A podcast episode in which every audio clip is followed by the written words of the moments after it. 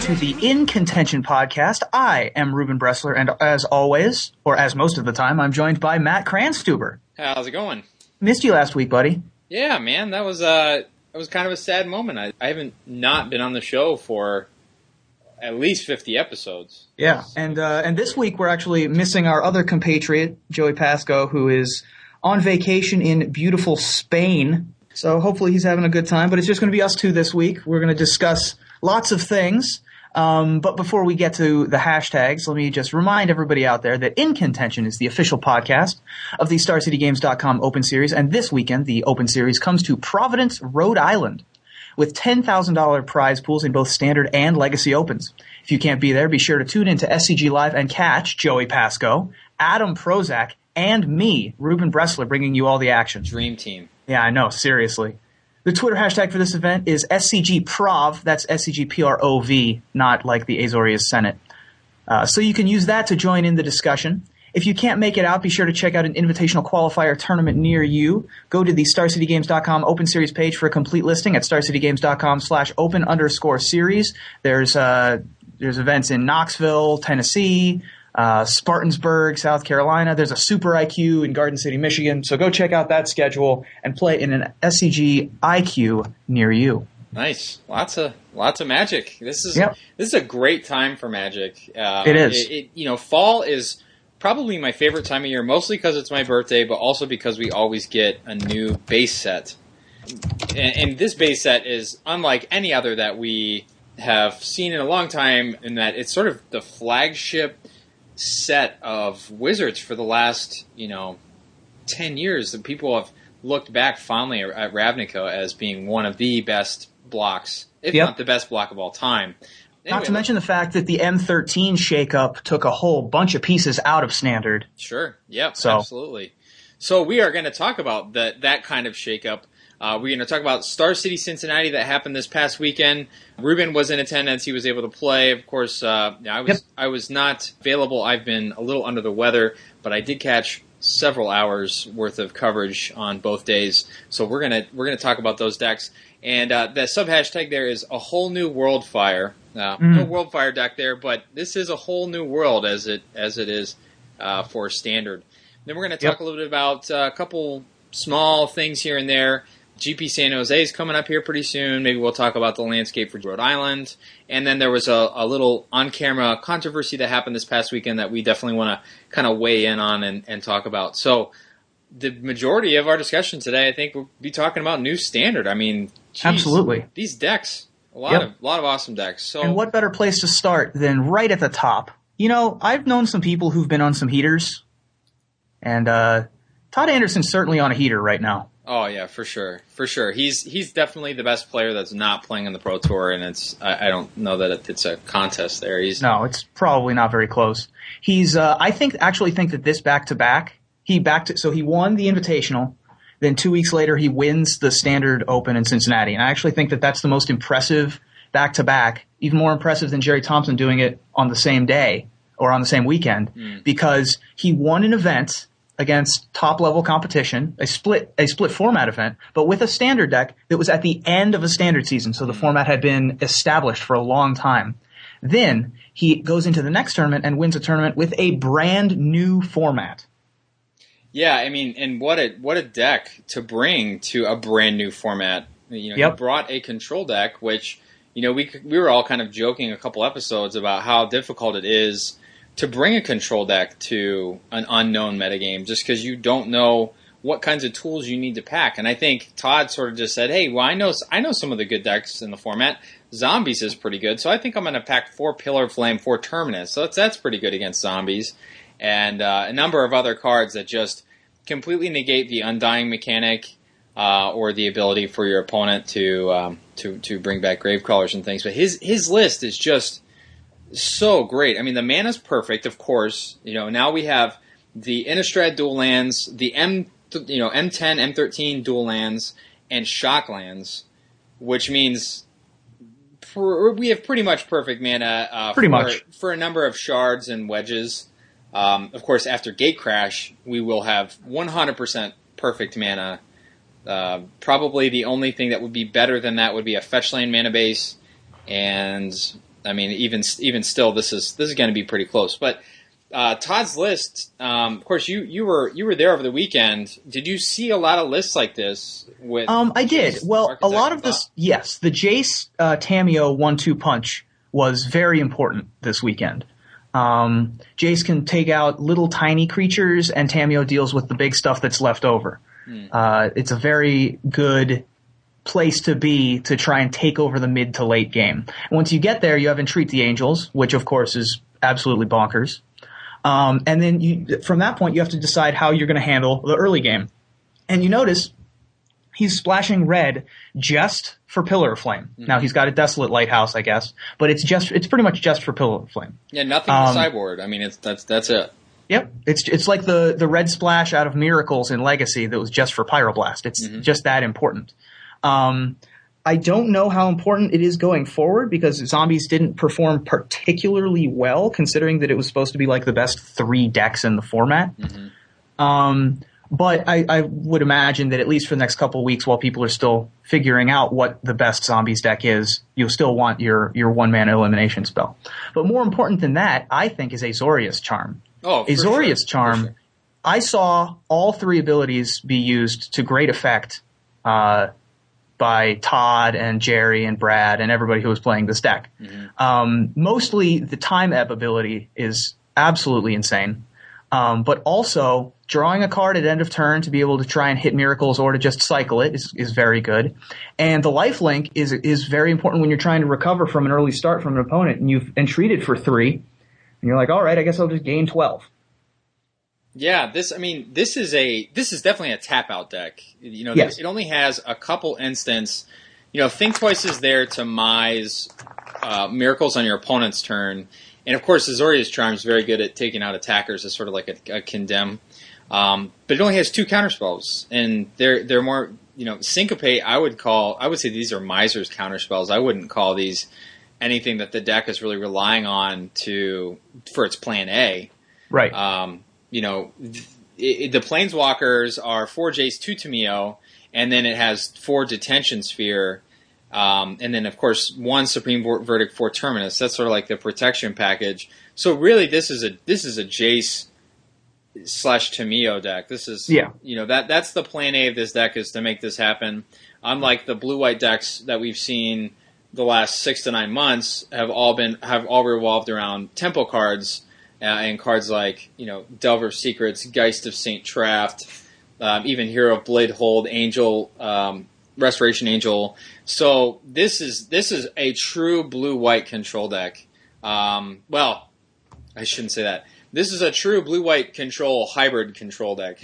Right. Well, Uh, so- I don't think we'll ever see true, absolute, true control ever again. Yeah. Just the way, because of the way that Wizards is printing magic cards these days. You know, you can't have a absolutely, completely grind them out control deck really anymore. You have to have, you have to have at least something Titan like basically now. yeah. Uh, since the advent of planeswalkers, you know, you're never going to see uh, the the slowest, grindiest, you know, win with millstone kind of decks ever Well, again. And I'm glad you mentioned Titans because I mean, think of how many shows you, me, and Sam sat in a basement and talked about how big an impact Titans have on you know not not just the standard environments but also design space in general and how it sort of pushes out lots of five, six, and seven drops because they just don't measure up to up to Titans.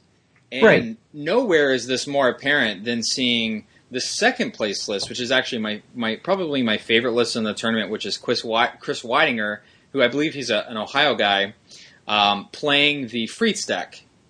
And you see four copies of Angel's Serenity at the top of the list. And um, Yeah. That card. that card. Oof. I mean, so so that I don't know if that if we would say that that's a, a Titan replacement. It's probably more an Elesh Norn replacement. Right. But this deck, you know, we talked about Grisly Salvage definitely having an impact on uh, on being good in this deck. It doesn't really deviate a lot from the traditional Frites, except it has main deck three Centaur Healer, Right. Thragtusk, which is like a huge level on the format. In fact, Zach Hall and Matthias Hunt pretty much the entire weekend were saying how they they pretty much think Chris metagamed about as perfect as he could for this tournament uh, by playing this deck. Yeah, I think that Centaur Healer is actually a better, at, at least at the beginning of the format, like last weekend, Centaur Healer was way better than Loxodon Smiter. Mm, yeah. Um, there just were there were almost no counterspells. Um, having three toughness is not that much different than having four toughness. Same with the power, and the three life is just so much more relevant against the aggressive decks. Mm-hmm. Um, and so Centaur Healer, that's that guy's awesome. And uh, if you guys remember playing with Loxodon Hierarch, you will remember how awesome that felt to just have this body and the the recovery on the same card.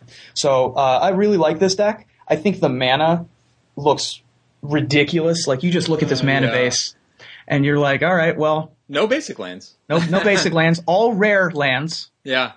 Um, yep. So that's the future of standard. That's the next two years. Yeah, You're right. welcome, everyone. It, Um, the, but the fun, I was going to say the fun part of this deck is just like, you know, it, it it's almost exactly like the old deck as far as the engine to put put things in the yard and Unburial Rites. But I mean, we're looking at we don't have lingering souls anymore. We don't have birds of paradise. This isn't playing Avacyn's Pilgrim.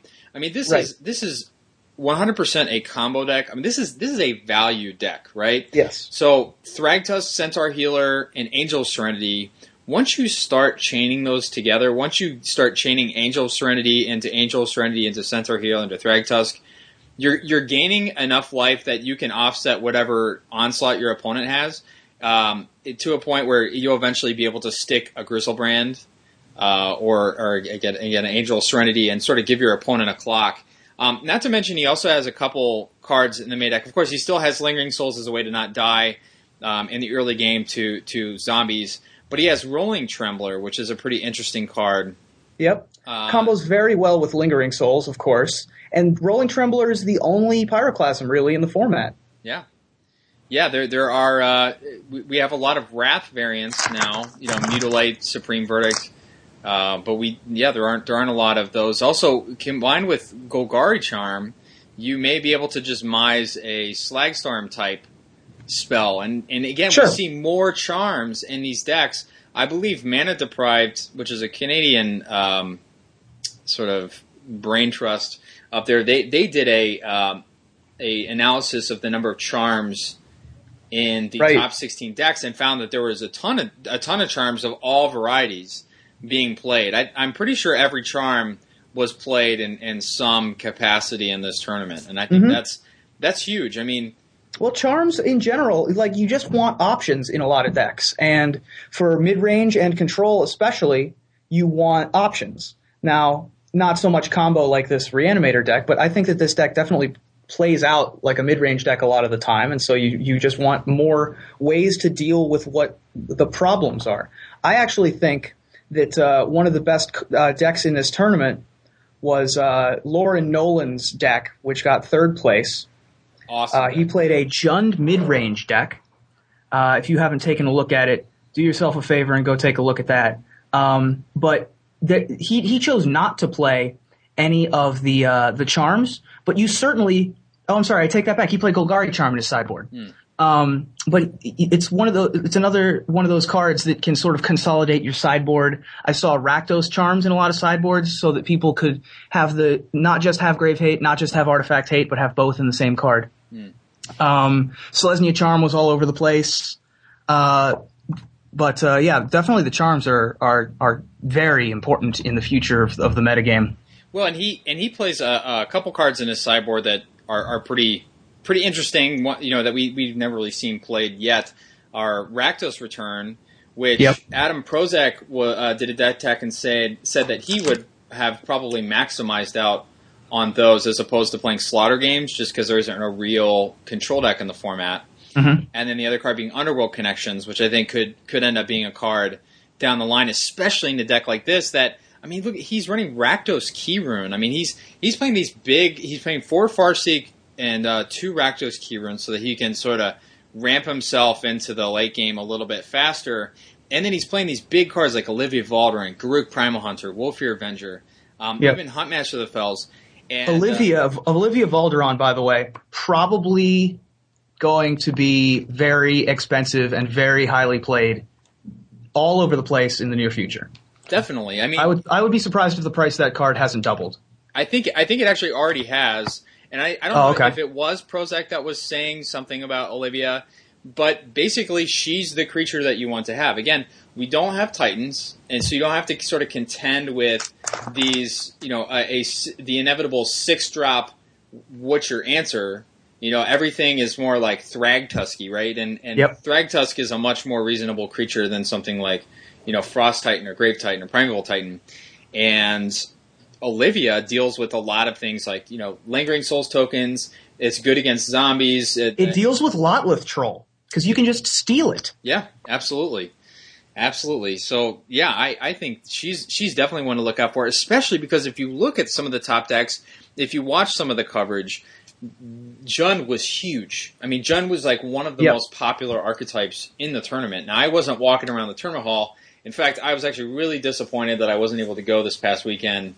Um, I, I always try to make it out to to Star City events that are within a stone's throw, but like I said, my health wasn't all there. But uh, so, what, what was like the landscape when, as you sort of were walking the tables? I mean, I'm sure you saw a ton of shocklands. What what was like? Yeah, so the landscape was there were about I would say near the top tables a third zombies decks, a third Jace Tamiyo decks, and a third green white decks. Jund was actually a little bit spotty in the top tables, but the ones that were there did very well. Um, that that was just the impression that I got. Uh, I could be wrong, but from walking around, from looking what I saw, uh, I only saw about three Jund decks. Um, but I, I absolutely think that that number is going to go up Yeah. uh, because of the just the number of things that that deck can can do. Like it can suddenly turn into an aggro deck. Sure, you know, sure. Against the right against the right matchup, you know, he he gets uh, he gets paired against like the blue white red deck, and he just suddenly goes, you know, Strangleroot Geist Wolfir Avenger. Strangleroot Geist was more of a defensive card in Lauren's deck yeah. uh, to definitely. be able to stave off zombies. Well, Um, I actually think that uh, the deck that I thought was sort of the predator in the room that I think a lot of people are going to be building up this week is zombies, but Yeah. the, variety that I'm talking about is Joe Bernal's list. that list was the best deck I saw in the room. Oh, for sure. It, it, If he I- had sent me that list, I would have played it, no questions asked. Yeah, it, I mean it's very it's very well calculated. Of course, Joe Joe being a very good player. Um, let, I'm going to rifle off this list because it's just you don't see a lot of lists like this these days. Um, there's a lot of four ofs. Okay, so it starts with Blood Artist, Diregraf Ghoul, Wrath Aristocrat, Geralf's Messenger, Grave Crawler, Rakdos, Cackler. Those are all four ofs for creatures. Then we have four Searing Spear, three Brimstone Volley, four Bump in the Night, three Pillar of Flame, and the Lance. Like just Yep. back to meat and potatoes magic, right? You're playing. I mean, he, there were situations where I think he was on camera a couple times where he just annihilated his opponent's life total within a matter of like two turns, Yep. just off of the interactions between Blood Artist uh, and Falkenrath Aristocrat, and just being able to, you know, like Bump in the Night is a super aggressive card in this deck. Yep. Um, of course, Brimstone and- and Searing Spear probably going toward the dome most of the time, but very good at clearing the way for for creatures too. So that yeah, I mean this this deck uh, awesome. Plus he also has he has ten swamp as sort of the the the basic lands in his deck, but he's running guild gates. So this is the Right. first guild gate that you get to see. I think that this is the most important part of this deck. Is that most people were like, yeah, you can run two colors, but why not run three? I mean, you can, you have all the dual lands. Hmm. People forgot that there's a whole nother cycle of dual lands, even if it comes into play tapped. Now, this is a really, really aggressive deck. He's got 12 one drops, not to mention burn spells, you know. But some most of the time, he's going to be like one drop on turn one, second turn one drop Guildgate. third turn messenger hmm right? That's that's a fairly standard draw for this deck. So I think that the Guildgates, while they do come into play tapped, and you are the most aggressive of decks, uh, the Guildgate innovation is very important here.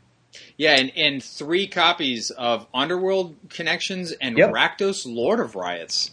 I love the underworld connections because you go some some decks, you know, you play the long game against centaur healer decks, but they only have so much life, and if you have more cards, you're going to get a, You know, So how the much- Rakdoses, the Rakdoses, I don't like so much. I think that the Rakdoses should be Olivia's. Yeah, probably. because double red's pretty tough to get to, and you know you just want a stalemate breaker, I guess, and that's what Olivia would do. Yeah, he, well, he ha, he does have an extra mountain to board in because he, he's pretty land light with 22 lands in the main deck. Yeah. Uh, so I imagine that anytime he boards in the Rakdos or the Underworld connections, he has to bring in the mountain. But uh, he has three Dreadbore in the, si- the sideboard, and Dreadbore to me seems like probably the best card in Standard right now for the Jund and the, the Zombies decks, especially given that, you know, decks like Todd's don't have a way to answer a Dreadbore. Like, if a Dreadbore gets cast, it's probably not going to get counterspelled. Right. He's only got two syncopates, which have probably come out after game one. Yeah. So So, so what do you think about Dreadbore um, as sort of an answer to Todd's deck? Is that is that the kind of is that the kind of uh, fight music that you want to have going into a match against blue red white control, or are You you, know- trying to look elsewhere like Slaughter Games or uh, I think- Rakdos Return? it depends on what your deck's doing. I don't love Dreadbore as a card um, in the aggressive decks because you're using two mana at sorcery speed to kill their planeswalker, and typically you're fine with one for one trades like that. But you're trying to be so aggressive that you should just be able to attack zom- to attack with your zombies, or play a burn spell and do the same thing. Sure, sure. So having a Dreadbore, I don't love. Um, slaughter games, a lot of people have been pointing to that as a way to answer zombie or uh, for zombies and uh, Jund to be able to answer Tamiyos and stuff to just hit there and treat the angels. But if you're a good red, white, blue player, you can win the game without entreat the angels. You know, entreat the angels is the main win condition, but that doesn't mean that you can't, you know, ultimate Tamiyo and cast Pillar Flame over and over again. I saw multiple games end that way. Um, you can also ultimate Jace and take your opponent's win condition. I saw multiple games end that way. It just so happens that Entreat the Angels is just this oops I win card that you can have in your deck. Um, I'm not sure which of those is the best for the super aggressive list. I actually think Pithing Needle is probably just better Yeah, um, yeah, because sure. it's it's a whole mana less, and instead of killing their planeswalker, you negate the rest of their planeswalkers. sure, sure. Um, and they also they, they can't answer it with any of their traditional removal. Um, so I think that that's that's probably where I would want to be. Duress Um, isn't, isn't an awful option either for Duress is not an awful option, but I think that Pithing Needle is insane because you can play it before they play their planeswalker. You can play it after they play their planeswalker, and it's it's almost never a bad top deck Sure. because you can also name you can name Tamiyo, you can name Jace, and you can name Desperate uh, a Desolate Lighthouse if you really need to. Um, depending on the list, you can name uh, other planeswalkers if they happen to be playing something like oh I don't know, uh, Jace Memory Adept out of the, sure. out of- you know. So it's not uh, a terrible option for for the red white blue control decks going forward. I So- think that I think that Pithing Needle is where you want to be. No, that, that's that's a fair assessment. I, I actually wanted to shift gears a little bit to. Uh, I want to talk about a, a guy. His name's Dan Kaufman. He's actually a friend of mine that I went. Yeah, he's from with. Athens. Yeah, he's from Athens, and uh, he, I think he moved down to Kentucky or Virginia Mhm. after he graduated. So I haven't seen him in a long time, and I was really excited to see him in the top eight of this tournament. And he, he his deck is really, really fun looking. Uh, he's playing Selesnya aggro with all of the the normal players that you would typically see in sort of a green white aggro list. He he has the Soul Bond guys, the Wolfir Silverheart, Silverblade Paladin. He also has four access to four Sublime Archangel. Yeah. He has elves to power all these guys out, Rancors, Selesnya Charms, Thalias. It's a very solid looking 75. And uh, this is one that I, I wouldn't expect to see a lot of these kinds of decks day one at this tournament, especially given, you know, how popular like decks like zombies and things are. Um, but to see, you know, we saw, um, I'm sorry, what, I, I can't think of his name off the top of my head. He, he didn't quite make the top eight. Oh, it was uh, Andrew Shrout. He Yeah. was, he was featured a couple times with Azorius Aggro. And, That was the deck that I also played. Oh, you played that. So so you had uh, the Elite Inquisitors. And, My deck was different than Andrew's. Um, I I did not have Elite Inquisitor.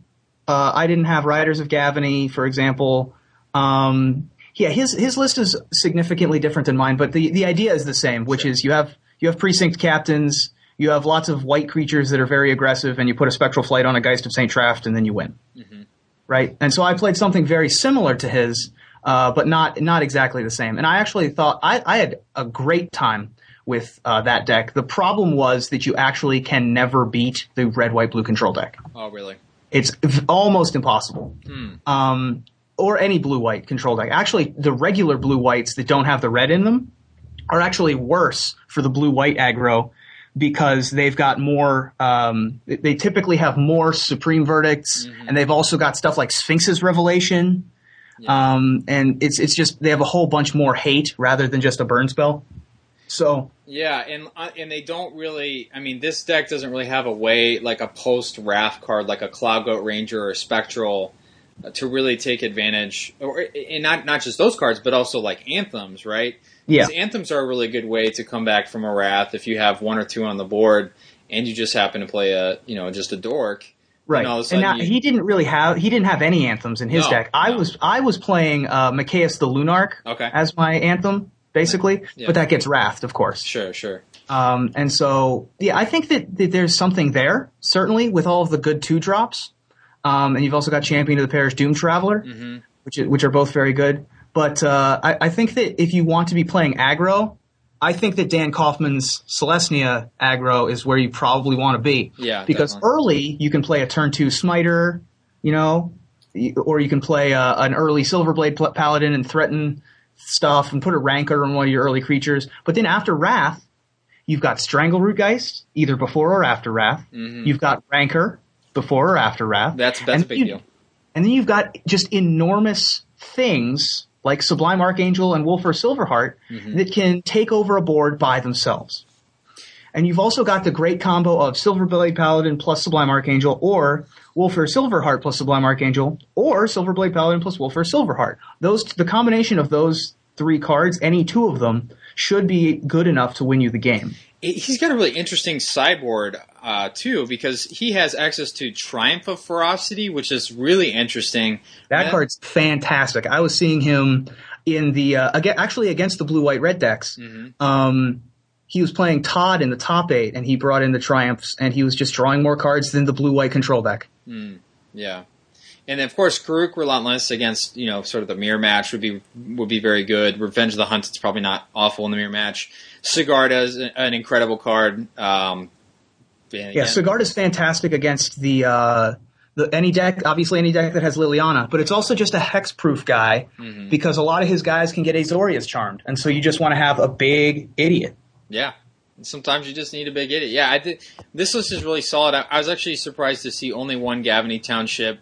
He opted not to play any of the gate lands just because he he needs to be able to hit his turn one mana dork. So uh, it- that that is a little interesting to me, especially given that he has seven planes. So you know, it, it, his Strangleroot Geist play on turn two isn't as important. I think he probably could have made room for a couple of the Guildgate lands and and maybe played a Gavony Township instead of a few of these plains, maybe maybe a forest. I might agree with that. Yeah. So just to kind of just to kind of give him some extra reach. But again, Gavony Township, another card that's very good at turning your your post wrath board into something that actually does something, even with wanna- just a rancor and an elf or a rancor and, and some other creature. Right. I want to talk real quickly about uh, the ninth place list, which was Jack Fogel's Bant control list, which is a whole nother direction to go in rather than the America colors control list. Sure. Um, and this deck, uh, green, I think, is mostly because you really don't have any turn two plays in the blue white red deck. Like you have Syncopate, I guess, and you have Think Twice and Azorius Charm, and they're fine. But they aren't really something you want to be doing on turn two if you just want to be, you know, uh, continuing your game plan rather than impacting your opponent's game plan, if that makes sense. Yeah. And so he has he has Farseek, which isn't typically used um, in non-ramp decks, of course, and this isn't really a ramp deck. But uh, he has four Farseek, which allows him to play turn three Key Rune with mana up. So he can play Azorius Charm or Selesnya Charm with a Key Rune, uh, or have you know turn turn three uh, Selesnya Key Rune Think Twice or something like that. Mhm.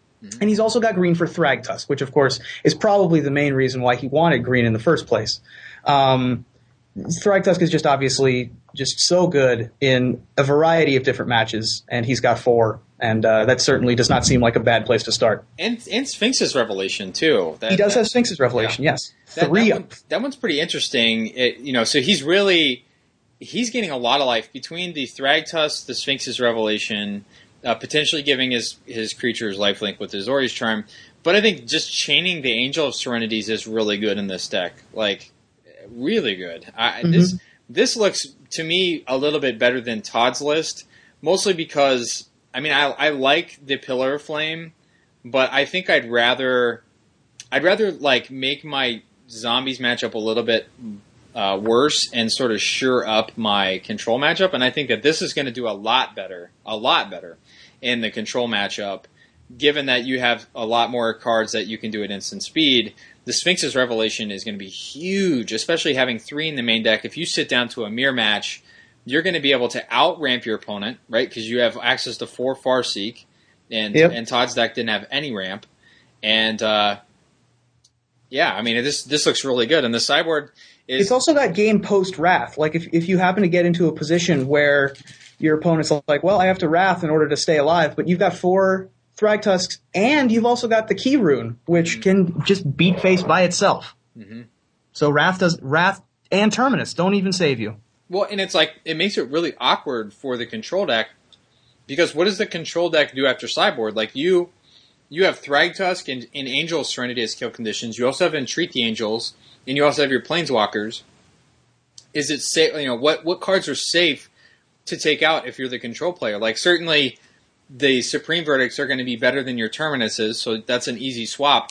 But how many Wraths do you really want to have sitting in your hand when your opponent's really just trying to build his board up with Farseek and kind of get himself into a position where he can take advantage of, you know, the fact that you don't run any counter spells. Sure. I, I so this this list, you're right. I think this is a this is a solid list, and and out of the board, getting more you know more life gains. Centaur healers. He has Rest in Peace. I'm assuming that's going to be coming in pretty much every time against Frites. Might not be a bad move to have that, depending on what version of uh, the zombies deck you're playing against. Might be a little bit too slow there, but also Garruk Relentless. I mean, he's just got access to everything.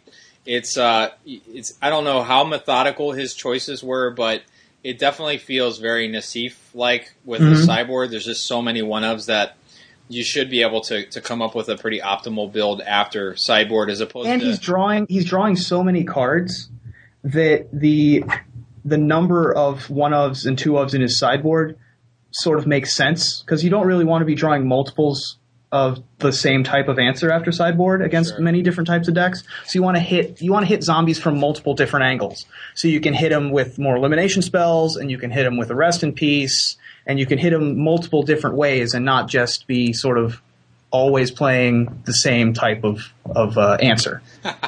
So I uh, I believe Caleb Durward was asked in his top eight an interview um, if Delver was a a real card after the format, and he said yes, it is a card.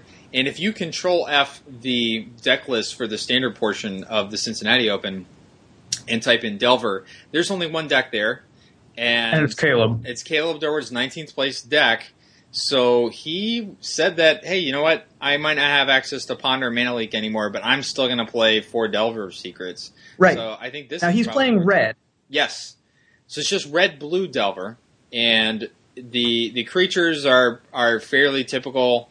Uh, he has Runechanter's Pike, but I think it's his instants that are all pretty interesting here. He's playing an Annihilating Fire. Um, of course, the that being probably a little bit better than the um, Searing Spear, just because it can kill a Geralf's Messenger outright.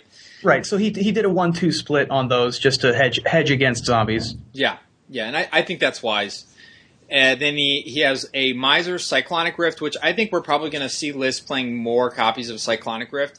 I would agree. How good that card is. I mean, that card is really good. I'm actually surprised that Todd's deck uh, did not play at least one copy of this. I think that all the control. As the as the mirror match picks up in popularity, I imagine Cyclonic Rifts will be a card that will be popular.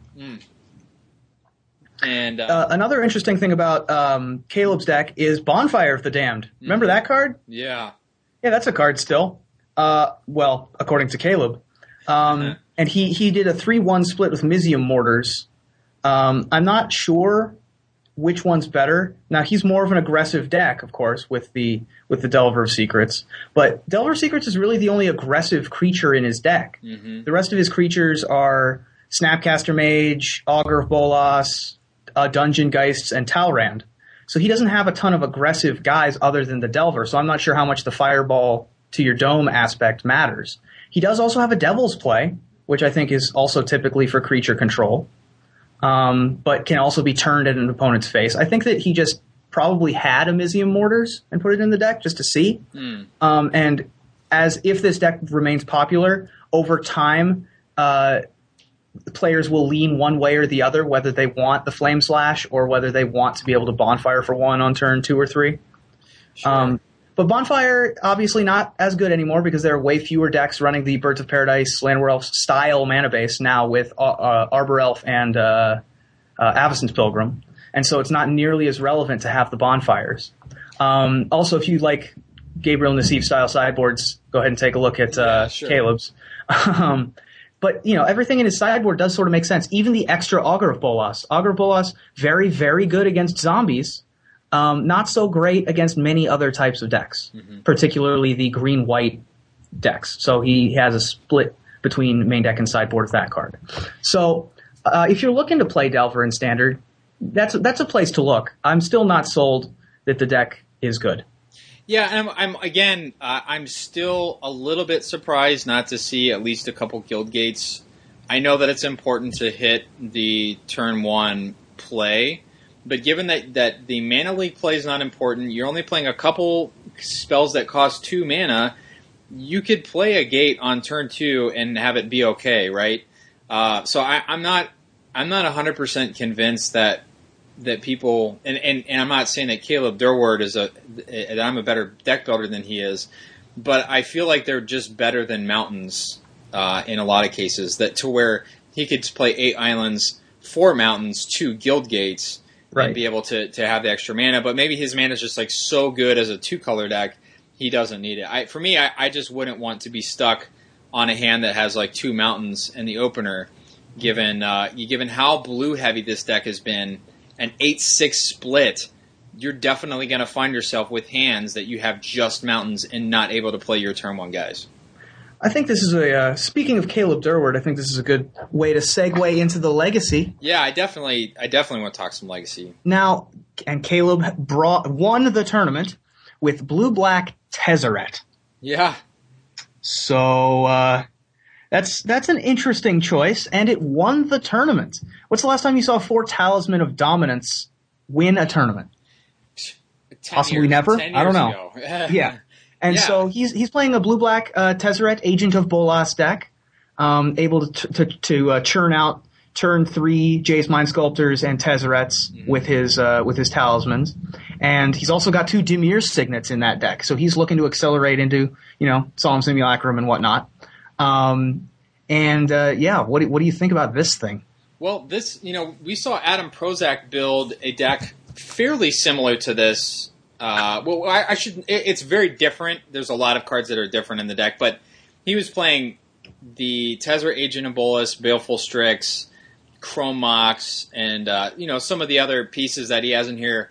But I think that Caleb is really taking it to the next level. Where Yeah, Caleb has sort of turned it into a mid range deck rather than Prosak, who was playing like Ensnaring Bridge and very control cards. Exactly, and you know, uh, also Caleb's b- sort of big innovations here is playing six two mana artifacts alongside six two mana um, uh, lands. Right, so if you turn one Ancient Tomb and play a Talisman, you Right. can turn two all your Planeswalkers all day long. And- Yeah, I missed that. and, and it doesn't feel bad to play um, a land and sacrifice your City of Traitors when you're getting to trade your land for a Jace or a Tezzeret. Right. And watching Caleb play this deck on camera, you know, when I when I heard that he was playing it, I I just didn't know that it was the right deck for the tournament. But watching him play, uh, I mean, there were a couple times I was like, okay, come on, that was ridiculous. Where he he proceeded like in the top eight, he, he was playing against um, Deshaun Baylock, uh, who was playing No Intel, and proceeded to draw all three of his force wheels in in uh, in the top like 10, 10 or fifteen cards or something. Sure. And uh, so you know, sometimes you run really well, but I think the deck just performed really awesome uh, when I watched him on camera. He, I just felt like he always had gas. He was always you know committing committing things to the board. He had a lot of utility in uh, sort of his one ofs. Like all were were pretty interesting. Um, I, I, just don't really have any complaints about the deck. He's he's he's also running a couple cards that you don't typically see a lot in Legacy, which are Karn Liberated and Damnation, which is yeah. Cool. Yeah, he also had um, a Trinket Mage package. He brought Ratchet Bomb to the table, which is very, very good against Rug Delver. Uh, also pretty good against Maverick. Yeah. And he's he's uh it looks like his Maverick matchup isn't great because he's got a lot of sideboarded uh, stuff dedicated to the Maverick. He's got two Dread of Night, two Perish, um, a Cursed Totem in the sideboard for for the Maverick matchup. But it, it, to me, it seems like everything else is pretty good in the main deck, and he's got, he's got big you know um, roundhouse slams like Wurmcoil Engine and Karn Liberated that can just take out anything that's not pouncing on him immediately. Well, the uh, the Dread of Night is something that I hadn't seen in a long time until Wizards brought back Tempest drafts, and I uh, opened up in a pack. I believe it was in the uncommon slot, and I'm like, whoa! Yeah. One this this one mana spell gives all white creatures minus one minus one, and uh, when he was in the top eight, he was playing against Thomas uh, N. Oh, I'm just going to butcher his last name. He's a Danish player and I guess they all flew in because they want to go play in, in, GP San Jose, and he ended up doing well with Death and Taxes. Right, Thomas Enevoldsen was playing Death and Taxes, yeah. And in that game, uh, or I'm sorry, in the in the top eight games, Caleb played that enchantment and completely annihilated Thomas's ability to force in damage. Like Thomas had very good draws, he had he had a lot of gas, but all of his guys died. Right, so if if he plays a Stoneforge Mystic the creature's just going to uh, die.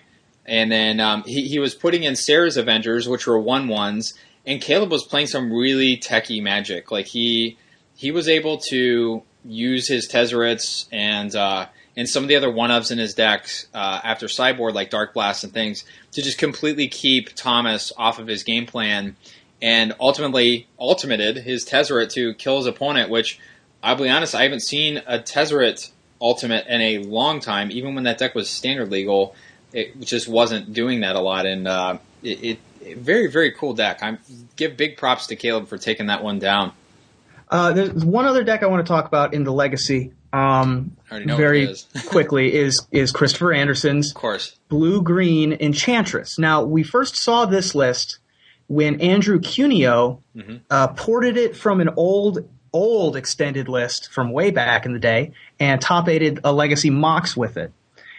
Um, not a ton has changed since then. The most important innovation being Green Sun Zenith. Mm-hmm. Now, Cuneo, I believe, was also playing Green Sun Zenith. I just wanted to briefly explain to the folks the way the deck works is you play a turn one mana thing. Now, typically you're used to Birds of Paradise, Avacyn's Pilgrim. This deck, you have Utopia Sprawl and Wild Growth. Uh, you play turn one that, and then turn two either Argothian Enchantress if you have it in hand, or you can tap your green tap your two lands that now tap for three mana to Green Sun Zenith for two to go get your Enchantress. So you always have an Enchantress effect on turn two. In addition, he's got four Enchantresses presence. So if you have your turn one mana thing, you can also just play a turn two Enchantress's presence. In addition, this deck has one of my favorite cards of all time, Carpet of Flowers. Oh, sure. Man, I don't know if you guys have ever played with Carpet of Flowers against a player playing a blue deck, but man, you feel like such a big man. Oh, oh for sure. Jeez. So, Carpet of Flowers, uncommon from Urza Saga, Rebecca Guay art, beautiful. During your main phase, you may add up to X mana of one color to your mana pool, where X is the number of islands target opponent controls. A brief, important thing to realize about this card is, during your main phase, you may choose which main phase. and so, that's just an important thing to keep in mind. This deck uh, also proves that you don't really need a quote unquote win condition in your Enchantress deck. A lot of people would play things like Sigil of the Empty Throne sure. or uh, uh, uh, Emrakul in their white based Enchantress decks. This deck, you kill them by attacking with Cloud of Faeries and Eternal Witness, and you bounce all their things with Words of Wind. You and bounce all the things, as Chris was saying on Twitter. And he has he has one Living Wish in his main deck instead of playing the main deck Emrakul, and uh, I really like that that tech because it allows him instead of clogging his hand with the Emrakul, which isn't going to do him anything unless he has 15 mana anyway. Uh, it allows him to go into his sideboard to get a couple pretty pretty good cards for him, which are Harmonic Sliver. He has an Enchantress effect in the sideboard, the Verduran Enchantress, Gaddock Teeg. Um, so I, I, think that this is this is really tech and something that really we didn't get to see a lot of players doing this until the uh, Omniscience deck started doing well where people said, "Hey, well, why do I need to even play all these Emrakuls? They're not doing anything. Living Wish is going to do more. Um, you know, Burning Wish is just going to do more than than playing these clunky spells in my main deck. So I like that. I think that's a that's a pretty good innovation and something that I think maybe even Elves decks could potentially start doing, especially yeah, I agree. combo Elves instead of playing an Emrakul in the main deck. You know, you're going to be generating a million mana anyway. Wouldn't it be better if you just had that? and have access to something like an extra Sylvan Messenger or, you know, some other you know Regal Force or some other random card that you can you can grab in a pinch if you need it. So very very cool very cool list, and of course it's a very convoluted kill. Uh, it, it, involves playing Cloud of Faeries over and over. Uh, in order to generate a, a bunch of mana and then a right. So you you you've got two lands. One of your lands has a wild growth on it, mm. and you've also got Words of Wind in play. You play your Cloud of Faeries on tapping two lands, pay the extra for the Words of Wind, and you bounce all your opponent's boards while bouncing your Cloud of Faeries, and just keep doing that until all of your opponent's things are gone. Yeah, and then just attack your opponent with with one one with or... one ones and two ones and Dryad Arbor and whatnot. Yeah. And he's also just so everybody knows he's he's the other than the Pithing Needle that's in Caleb's sideboard, which I'm not going to count as a Return to Ravnica card because that card has existed for a little while. Hmm. He's playing a Return to Ravnica card. Sphere of Safety in his sideboard. Sure. Sphere of Safety being the collective restraint um, for enchantments. Uh, he he was, I believe, he said that it actually wasn't very good, um, but he had it in there just to test it out, uh, and it was in there. So you know, you can try it. Why not? Yeah, definitely. Uh, the, the the top eight is very very diverse. I mean, I don't think we have two copies of the same deck in, in the top eight, and otherwise every other deck is a new archetype. I, I definitely think uh, I want to I want to shout out Bernie Wen for making the top eight with Esper yep. Stoneblade. I think that for him, of course, uh, he's a he's a local for us, and uh, and we're friends with him. But I think for him, playing Stoneblade was definitely going to be an uphill battle, based on I mean, if you look at this top sixteen, it just doesn't look like something uh, that Esper Stoneblade is going to be doing very well in. Mm-hmm. Um, the uh, definitely give a shout out to Jerry for doing well with Dredge, given how uh, maybe people just don't realize that Rest in Peace is the best graveyard removal that no one's playing yet, or maybe it's just not as good as we think it is. But uh, he was able to win in spite of playing against opponents with Leyline of the Void and some other things, and just barely missed the cut of top eight. But uh, he's if you're looking to play Dredge, I'm pretty sure that Jerry has the best Dredge list uh, out there. Used to kind of like use Feldman as sort of the measuring stick. There's like a there's like a number, you know, half a dozen guys that always sort of default to Dredge. But I think Jerry's list, he's the one that anytime I see him do well in a tournament and I see like an innovation or something change, I make a change in my deck. The only difference I see in uh, in his list this time around is he's actually main, running the main deck Iona, whereas before he was opting to run one less Dread Return, one less Iona, and maximize out on Ichorids and Putrid Imps to sort of just be as consistent as he possibly could. And um, and he's also unlike Prosak's uh, sort of mentality on Dredge. He is still running Pithing Needles and Nature's Claims in the sideboard to deal with ley lines and Tormod's Crypts, whereas Adam has said, "I'm just going to maximize out on cards that um, that I, you know, can deal with." right? Because like a ley line, in many cases, like you just don't want to try to mulligan into a nature's claim because you're just going to water down the chances that you're actually going to be able to beat your opponent. But uh, Jerry's still prescribing to the nature's claim plan. So if you're looking for a list, definitely pick this one out. Yep. Uh, and I want to end our legacy discussion with a little bit of the controversy that happened during the tournament. I forget what round it was, but David McDarby, uh, who was on Blue Red Delver and made top eight. Was playing against Giovanna D'Imperio. Mm. Uh, I forget what round it was, but she was on Maverick. Um, and Giovanna had a Thalia in play, and David uh, played Brainstorm for one. Giovanna said, okay, and David drew three cards, then immediately realized what happened. So a lot of people on Twitter were thinking that David was intentionally cheating, um, which is crap. There's no way. Yeah, we that yeah that's that's I, I don't believe that's true, but that's yeah. To even suggest that is foolish. Um, he, he's an employee at Star City Games. To cheat on camera at a Star City Games event would be astronomically stupid. Um, and it was fairly stupid, but he noticed it immediately. He called himself on it, I believe. Um, I could be wrong about that. It's possible the judge caught it. Uh, but the cards that he had barely touched the rest of his hand, right? I was standing there watching this happen. Um, and David was like, well, these are the three cards. The, the, I mean, these are they. Like you, you've seen, the judge saw that the cards didn't actually get shuffled in or anything. But the rule is if it makes contact, they have to put three random back. Mm-hmm. And the brainstorm was digging for a land, which it found, but it was not going to be the next card, right? Mm-hmm. And so he actually he gained an advantage from this, but that doesn't necessarily mean he was doing it on purpose. Sure. The thing that that uh, complicated or not complicated, uh, uh, exacerbated the problem was that he proceeded to forget about the Thalia again when he tried to submerge Giovanna's things like three times. Um, first of all, she had no forest in play. sure. Um, and I believe there was also a, a Thalia. Was there a Thalia anymore? Maybe Uh, not. No, there was, it, was- the other case was a Scryb Ranger.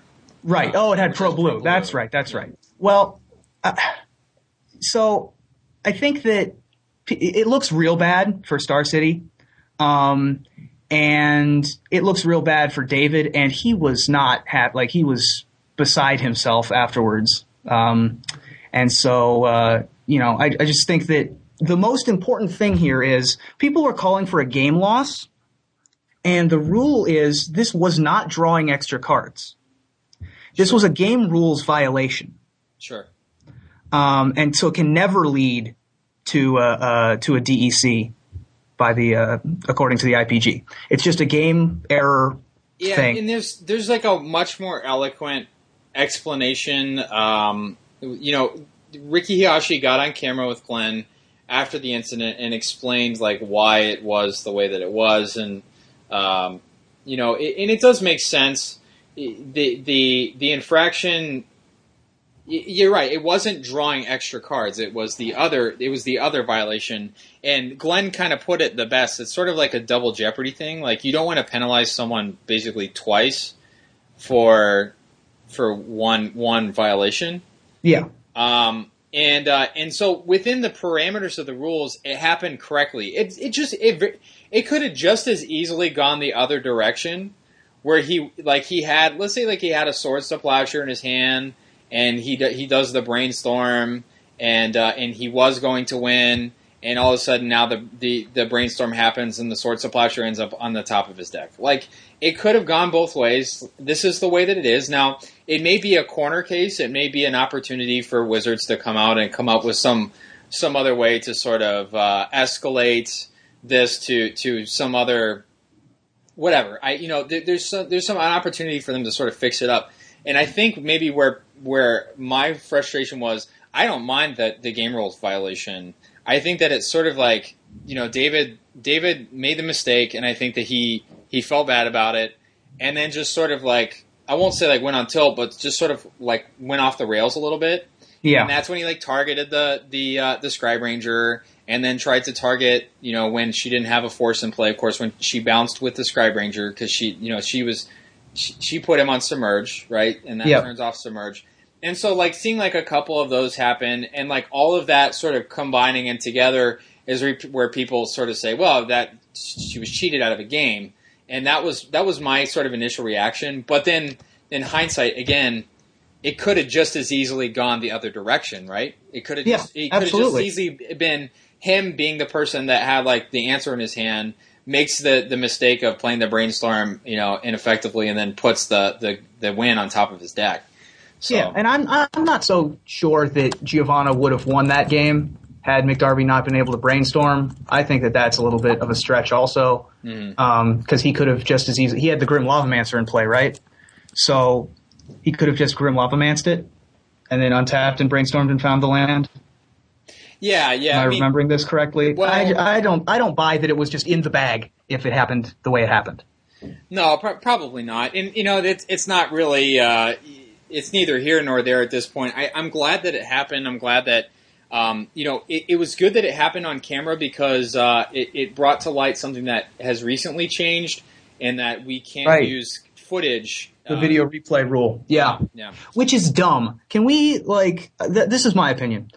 Every Magic wants to be a sport, right? You want to have it be an online sport, like all these articles from from Said and Brad and um, the guy that wrote it on Gathering Magic are like, we we want to turn this into an e-sport. Well, all sports and all esports use video replay. Yeah. Um, and it seems sort of foolish to be sort of going backwards to me. Now, I, I haven't heard the explanation to the other side really because it hasn't really come up. Maybe this will spur that conversation on. Yeah. Um, but you know, it's just I don't know. I don't get that rule. Yeah, I, I think they handled it great. Honestly, I think they they did exactly what they're supposed to do within the confines of the rules, and they also c- explained it. So, what Yeah, more and can cut, you do? And- cut it out with your name calling, Twitter. Yeah, I, Dave Dave McDarby. I, I think again, any other player probably would have acted in the same way. It's not like I mean, what do you what do you expect him to do? It's oh yeah, you know, You expect him to? s- Let me let me scoop it up for you. yeah, exactly. That, Yeah. That's not even. No, no yeah, one, no one no- do that. I mean, uh, It's got- it's a yeah. much different situation than in Buffalo when the player played the Sun Titan and it was in play for like three turns when he only had one white mana sure, sure. and it was ruled that the Sun Titan just got to stay in play, but he realized that he would have never ever been in any position to win the game if there was a, if there wasn't Sun Titan in play, so he scooped it up. That's a completely different situation than this when we're on turn two and he has an active answer to Thalia. yeah, for sure. So Well, I think we've grinded through standard and legacy. Of course, you know you're going to be in Rhode Island this weekend with Joey and Prosak, which is man, that's going to be the so best. jealous of you guys. So, do you expect to see a lot of the same this weekend? Any any predictions for some of the decks that are going to do well in the standard portion? I believe that I'm not sure the pillars are necessary in the blue, white, red control deck. Yeah. Um, I believe that there will be innovation there. Uh, I don't know what because I'm not a deck builder. Uh, I think that the Jund deck will pick up in popularity, and zombies will drop in popularity, and there will be four main decks um, for this for this event. Ah, man, it's tough for me to predict what's going to win. I'll predict Jund will win. Okay. Jund Well- control. Being that you and Joey are going to be in the in the in the booth together, I think that uh, maybe you guys could brainstorm some more creative ways to call some of these decks. Okay. Uh, at least get at least get us one different because if we start out with Jund aggro, Rakdos aggro, and uh, remember we talked a few weeks ago how different they are, it's going to Yep. start to get very confusing. So, Yep. But uh, hey, real very quickly before we sign off here. GP San Jose is going to be this weekend in San Jose, California. The, That's the right. format is team sealed, so we don't have a lot of commentary there, but a lot of uh, a lot of our friends and listeners will be going to that tournament. So of course, good luck to everybody going there. It's going to be uh, an exciting tournament to watch. Just, you know, it's the first big sealed event for Ravnica after the pre-release, and of course, it's a great set as it is. So it's Yeah, I be- hope I hope the next team sealed is uh, in my time zone so that I can go to it. Yeah, definitely. Um, I, I hope we see more team events because we Absolutely. don't have more on the calendar. I yeah, I, I kind of want to see. I think once a year is about right for team events. Um, they got to work out how many buys. They got to figure that out. Mhm. But other than that, I think that team team sealed and team even team constructed. I remember playing team constructed, and I had loads of fun. Oh, so same. I I just want to see more of those events, and uh, it brings the community together. Um, it, br- it brings together different storylines. You know, we saw from the Players Championship and the uh, the World the World Cup that uh, you get behind teams. Mm-hmm. Like you- there that that tournament was the most exciting thing I've seen in Magic, and Oh, so I, I, I I want more. Wizards, give me more. More. Fantastic. Well, Take uh, my money, Wizards. yeah. Sorry. So uh, you can of course follow us. Uh, we are at In Contention. Ruby is at Mox Ruby. That's M O X R E U B Y. I'm at KStube. That's K S T U B E. And uh, definitely check out the Open Series in Rhode Island next weekend with Joey, Adam Prosak, and Reuben. Reuben, any final thoughts before we sign off? Uh, nope. I, I really want to see how Return to Ravnica can impact Legacy. We really didn't see any abrupt decay shenanigans. We didn't see Supreme Verdict really taking off. I want to see if anything can impact Legacy in Return to Ravnica because the set is absurdly powerful Yeah. and uh, and very there lots of the cards are unique, doing different things than anything that's been printed before. And I really think that we've only just scratched the surface in both standard and legacy. Absolutely. Yep. Me So too. stay Hopefully- tuned, folks. Hopefully that's the discussion we have for next week's show then. Absolutely. All right, thanks. Thanks for listening, and until next week, we are in contention.